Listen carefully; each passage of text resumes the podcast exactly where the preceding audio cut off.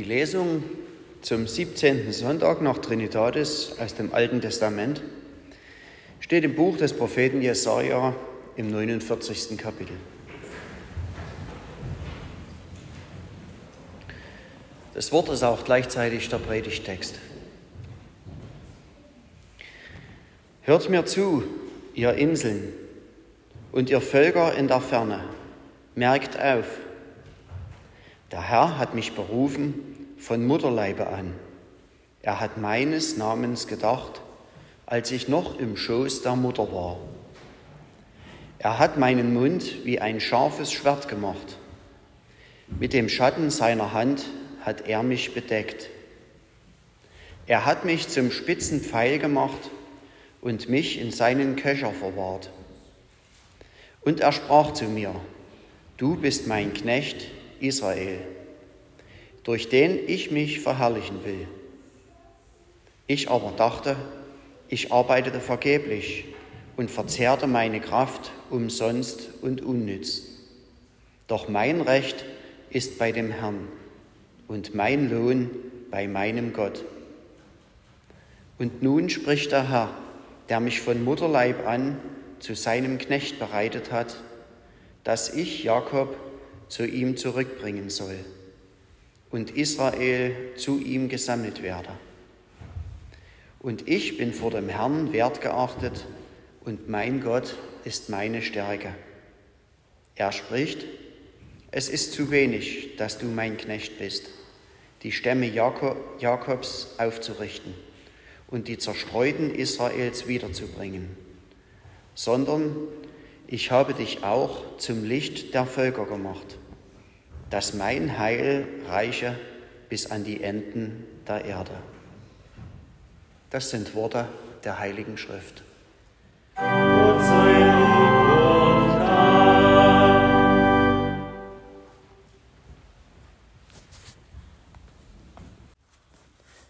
Gnade sei mit euch und Friede von Gott, unserem Vater und unserem Herrn Jesus Christus. Amen. In der Stille lass uns für die Predigt beten.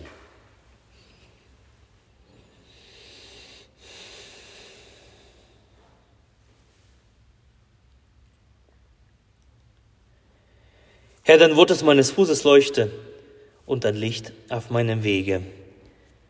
Amen. Ich habe meine Predigt genannt, der Sieg auf dem Weg zum Triumph. Uns begleitet ja dieser Vers ab heute für die Woche. Diesen Vers dürfen wir beten, meditieren, darüber nachdenken. Unser Glaube ist der Sieg, der die Welt überwunden hat. Unser Glaube ist der Sieg, der die Welt überwunden hat. Aus dem ersten Johannesbrief, Kapitel 5. Und das klingt zunächst großartig. Wer hätte das nicht gerne, einen siegreichen Glauben zu leben und zu glauben und dabei stets siegreich zu sein? Doch was bedeutet es, siegreich zu sein? Was bedeutet Sieg? Ist es auch immer stets und immer? Und was ist überhaupt Sieg? Wo fängt er an? Wie äußert er sich? Ich glaube, dass der Sieg nicht einfach vom Himmel fällt. Und es gibt den Sieg und den Triumph. Und der Sieg fängt nicht beim Triumph an. Ganz klein fängt er an, der Sieg. Bei einer Idee, bei einem Gedanken der Wahrheit. Und er geht durch hoch und tief. Der Sieg arbeitet sich langsam und vorwärts und dabei passiert es nicht selten, dass er gezwungen wird, den einen oder den anderen Schritt zurückzugehen. Und am Ende, ja am Ende wartet der Triumph. Der Sieg mündet quasi von dem Beginn aus über den Weg in den Triumph. Der Sieg mündet im Triumph. Als Kind hatte ich neben meiner Kinderbibel ein Lieblingsbuch und Immer wieder habe ich es hervorgeholt und durchgeblättert, durchgelesen. Und das Buch handelte über den Sieg der Luftfahrt. Ich glaube, das, das war ein russisches Buch und ich glaube, der, der Titel ging auch so, der Sieg der Luftfahrt. Und darin war zu lesen, dass der Sieg der Luftfahrt nicht erst mit, dem, mit den Luftverkehrsgesellschaften im 20. Jahrhundert begann, das war ja das war schon der Triumph, sondern der Sieg begann vor Tausenden vor Jahren mit einem Traum, dass der Mensch fliegen kann. Das klang damals zunächst wie ein Hirngespinst. Wie soll ein Mensch fliegen? Ein Vogel kann fliegen, ähm, eine Schmetterling kann fliegen, aber, aber ein Mensch, wie soll er fliegen können? Die Sagen und Legenden durch Jahrhunderte speisten aber diesen verrückten Gedanken und ließen ihn wachsen. Sie ließen Daedalus und Ikarus in die Lüfte steigen, diese zwei Gestalten aus der griechischen Mythologie, oder junge Ikarus, ausgestattet mit Flügeln aus Wachs und Federn.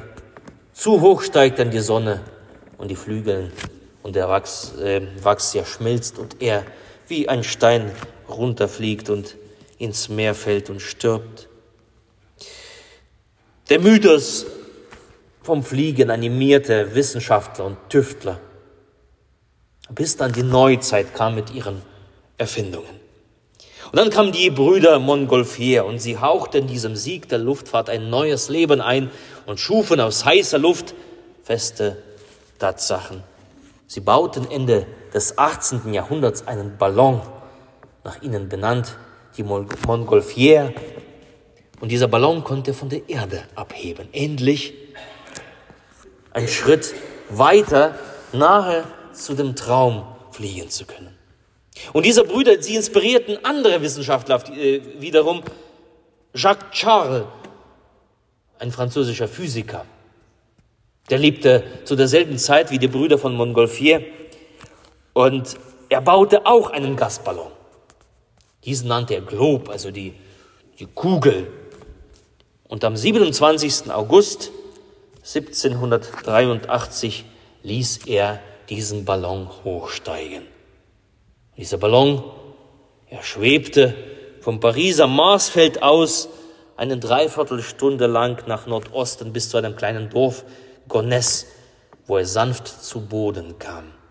Ein Sieg, konnte man meinen, ein Sieg. Doch es kam anders. Als der Ballon dort landete, ging es ihm an den Kragen. Die aufgebrachten Dorfbewohner hielten das Fluggerät für Teufelswerk und massakrierten es umgehend indem sie es mit Mistgabeln und Stöcken in die Seide stachen und Steine darauf warfen. Sie waren noch nicht bereit. Angefeuert wurden sie von den frommen Menschen des Ortes, von den Mönchen. Und so war der Traum für, äh, vom Fliegen für sie ein Graus. Sie waren, wie gesagt, nicht, nicht bereit. Sie konnten damit nichts anfangen. Und da war der Glob, also dieser Gasballon, kaputt. Es folgten dann Jahre der steilen Aufstiege und Abstürze. Zeitalter der Luftschiffe und Luftgleiter bracht an, Ära der Motorsegler und der ersten Flugmaschinen, die wir heute eben Flugzeuge nennen. Wichtige Namen auf diesem Wege, auf dem Wege des Sieges zum Triumph. Otto Lilienthal, der Gleitflieger, die Brüder Wright, die das erste Flugzeug flogen, Louis Blériot, der den Ärmelkanal als erster überflog, Hugo Junkers, ja, von dem stammen dann die Junkers ab, die Tante Ju, die immer mal wieder geflogen ist in Leipzig, als ich Student war, die hat man von weitem gehört. Und sogar ein Vogtländer hat sich in die Geschichte der Luft- und Raumfahrt eingeschrieben. Der Name ist uns, denke ich, allen bekannt, das hoffe ich. Wie lautet er? Sigmund Jähn, ganz genau, Sigmund Jähn. Gar nicht so weit von uns entfernt lebte er. Und nicht wenige bezahlten mit ihrem Leben. Alles im Siegzeichen der Luftfahrt. Warum gebe ich uns diesen Exkurs in der Luftfahrtgeschichte? Weil, wie gesagt, das hat mich damals als Kind begeistert und das, bis heute interessiert mich das. Aber auch um aufzuzeigen, was mit heißer Luft begann vollendete sich im Triumph. Was den Absturz nicht scheute, stieg siegend hinauf gen Himmel. Unser Bibeltext, den wir gehört haben aus Jesaja, da steckt der Sieg schon im Keim drin. Der Sieg ist noch nicht vollzogen, aber der Sieg steckt schon drin. Dort beginnt er seinen Weg zum Triumph. Dabei ist es keine bloße Idee oder ein Traum nach Errungenschaft. Es ist der universale Plan Gottes für die Menschheit, die Menschheit zu erretten. Und dieser Plan, er wird gelegt in die Hände des sogenannten Gottesknechts. Das ist das sogenannte Gottesknechtslied, Jesaja 49. In einer Zeit, als das Volk Israel zweigeteilt war. Es gab das Nordreich und das Südreich, Israel und Juda, zwei Könige, die haben sich verstritten, die waren feindlich gegeneinander. In diese Zeit spricht dieser Text hinein. Und dieser, Zeit, und dieser Text spricht hinein vor die große Prüfung, die, die das Volk Israel noch vor sich hatte. Zerstreuung im Exil, Vertreibung und Heimatlosigkeit. Zunächst das Volk Israel in das Nordreich, später das Juda, von Assyrern weggeführt, von Babyloniern. Sie waren verloren, sie waren aufgerieben zwischen den Weltmächten im 8. Jahrhundert vor Christus. Und in dieser Zeit, in dieser Zeit ergeht das prophetische Wort an diesen geheimnisvollen Gottesknecht. Er, dieser Gottesknecht, wird das Volk Gottes sammeln, es retten und ja sogar darüber hinaus alle Völker der Erde in diese Rettung, in dieses Heil mit einschließen. Und wisst ihr was, damals klang das mehr als verrückt. Wie wahrscheinlich war es, dass das Volk, das Gott so verlassen hat, wie das Volk Israel damals, sich Gott wieder zuwandte? Wie wahrscheinlich war das? Wie wahrscheinlich war es, dass der Graben zwischen den zwei Reichen, Juda und Israel, zwischen dem Nordreich und Südreich, überwunden werden konnte? Wie wahrscheinlich war es, dass die drohenden Übermächte es überhaupt zuließen, dass das Volk Gottes wieder versammelt wurde. Ja, wie wahrscheinlich war es, dass alle Völker plötzlich Anteil haben am Heil Gottes, wo es doch dem, nur dem Volk Israel versprochen worden war. Durch Gott an Abraham, Isaac und Jakob. Wie wahrscheinlich war das alles damals? Die Realität von damals, die Wirklichkeit von damals zog jeden Gedanken wie die Schwerkraft und ließ die Wahrscheinlichkeit vom Himmel wieder auf den Boden der Tatsachen abstürzen. Aber dieser Gottesknecht, er bekommt den Auftrag, genau das zu tun. Und dann darin nicht zu überhören die Mühe und scheinbare Misserfolge auf diesem eingeschlagenen Wege. Ich aber dachte, ich arbeitete vergeblich und verzehrte meine Kraft umsonst und unnütz.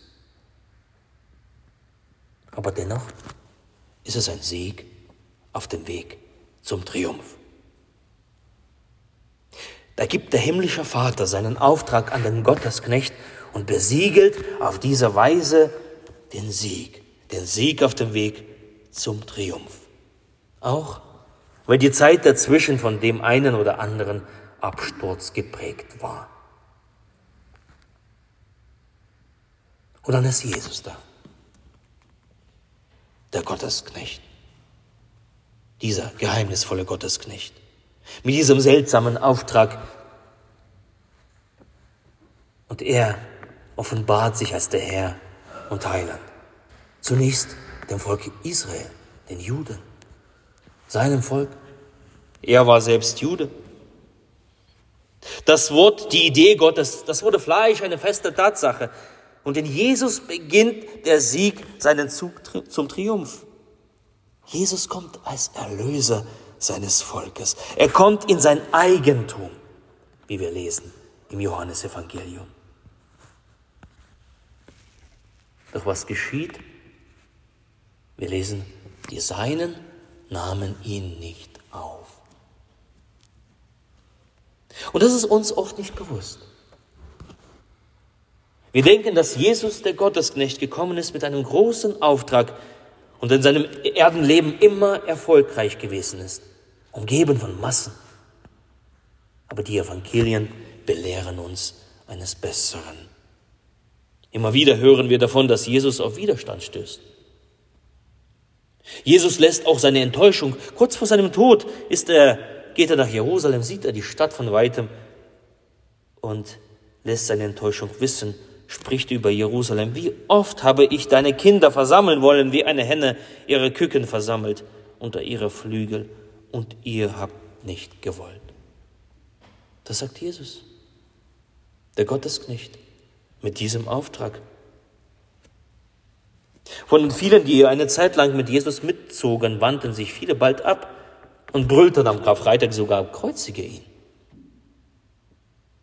Sie waren mit ihm unterwegs, drei Jahre lang manche. Das sah nicht nach einem Sieg aus, aber es war Sieg auf dem Weg zum Triumph. Das gehörte dazu. Das Kreuz sah eben auch nicht nach einem Sieg aus.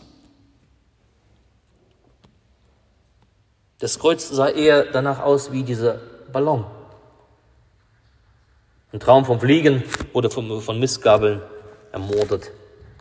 So wurde auch das Wort, das herabgekommen ist vom Himmel durch die Hände der Menschen durchbohrt. Und dann schließlich, als Jesus die, unsere Erde verließ, gab es nur ein Dutzend von Menschen, die seine Idee noch teilten und weitertrugen. Aber es war dennoch ein Sieg auf dem Weg zum Triumph. Das ist gerade das Besondere an der Frucht in Gottes Reich, dass sie oftmals nicht sofort erscheint, sich dann aber später umso reicher zeigt. Durch die Zeiten hindurch, durch Niedergang und Aufstieg, setzte der Sieg seinen Weg zum Triumph fort, verheißen durch Jesaja, begonnen mit Jesus. Und die volle Frucht von Christi Saat und vom Evangelium wird sich erst in der Ewigkeit zeigen, wenn von überall her aus allen Völkern und Nationen die Erlösten zusammenströmen, die Gott trotz aller Widerstände durch seinen Gottesknecht, seinen eingeborenen Sohn, gesammelt hat. Der Sieg mit Christus begonnen wird dann seinen Triumph vollenden, feiern wenn er die Tore des himmlischen Jerusalem durchschreitet. Und ihr Lieben, das, was für Christus gilt, das gilt für seine Kirche. Das gilt für uns Christen.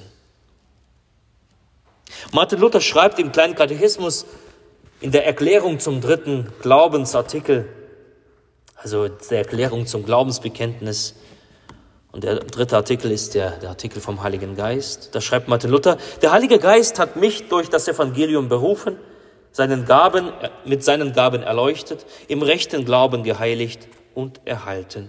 Gleich wie er die ganze Christenheit auf Erden beruft, sammelt, erleuchtet, heiligt und bei Jesus Christus erhält im rechten, einigen Glauben. Die Christenheit, die Christen als Knechte des Herrn, als sein Leib des einen Gottesknechts, stehen in der Nachfolge dieses Gottesknechts. Und in Christus gilt für sie die Berufung und der Auftrag, das Heil Gottes bis an die Enden der Erde zu verkündigen, das Verlorene zu suchen und von Gott finden zu lassen. Wie für den Gottesknecht gilt für die Christenheit der Sieg auf dem Weg zum Triumph. Sie stehen in derselben Linie wie Jesus.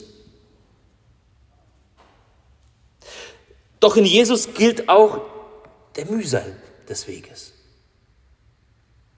So wie Jesus in seinen Erdentagen, so gilt auch der Christenheit in ihrem Auftrag, also uns in unserem Auftrag, die Erfahrung der Anfechtung. Die Erfahrung dessen, dass etwas nicht gelingen mag. Die Erfahrung der Verlassenheit, die Erfahrung des Verrats, ja, manchmal die Erfahrung des Sterbens. Und diese Erfahrung, die heute viele Christen machen, sie betrifft alle, die diesem Gottesknecht folgen. Und auch mir als Pfarrer macht es zu schaffen, diese Erfahrung, dem Mühsal. Auch ich kann die Worte des Gottesknechts verstehen und beten und ich dachte, ich arbeitete vergeblich und verzehrte meine Kraft umsonst und unnütz.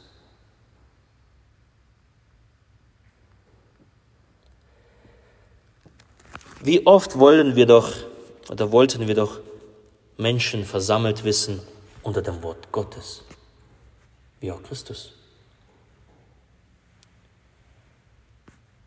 Und doch, und doch ist diese Erfahrung ein Teil des Sieges auf dem Weg zum Triumph. Die Erfahrung dessen, dass, dass etwas nicht so läuft, wie wir es uns vorstellen. Aber es ist dennoch der Weg des Sieges zum Triumph. Auf dem Weg zur Erlösung und des Heils. Durch die Mühsal des Auftrags, durch Aufstiege und Niedergänge werden wir doch mit Christus in die Lüfte erhoben und mit Christus den Sieg als Triumph feiern eines Tages. Und ihr Lieben, das können wir auch schon jetzt heute bekennen. Unser Glaube ist der Sieg, der die Welt überwunden hat. Und der Friede Gottes der Höhe ist als alle Vernunft. Er bewahre eure Herzen und eure Sinne in Christus Jesus. Amen.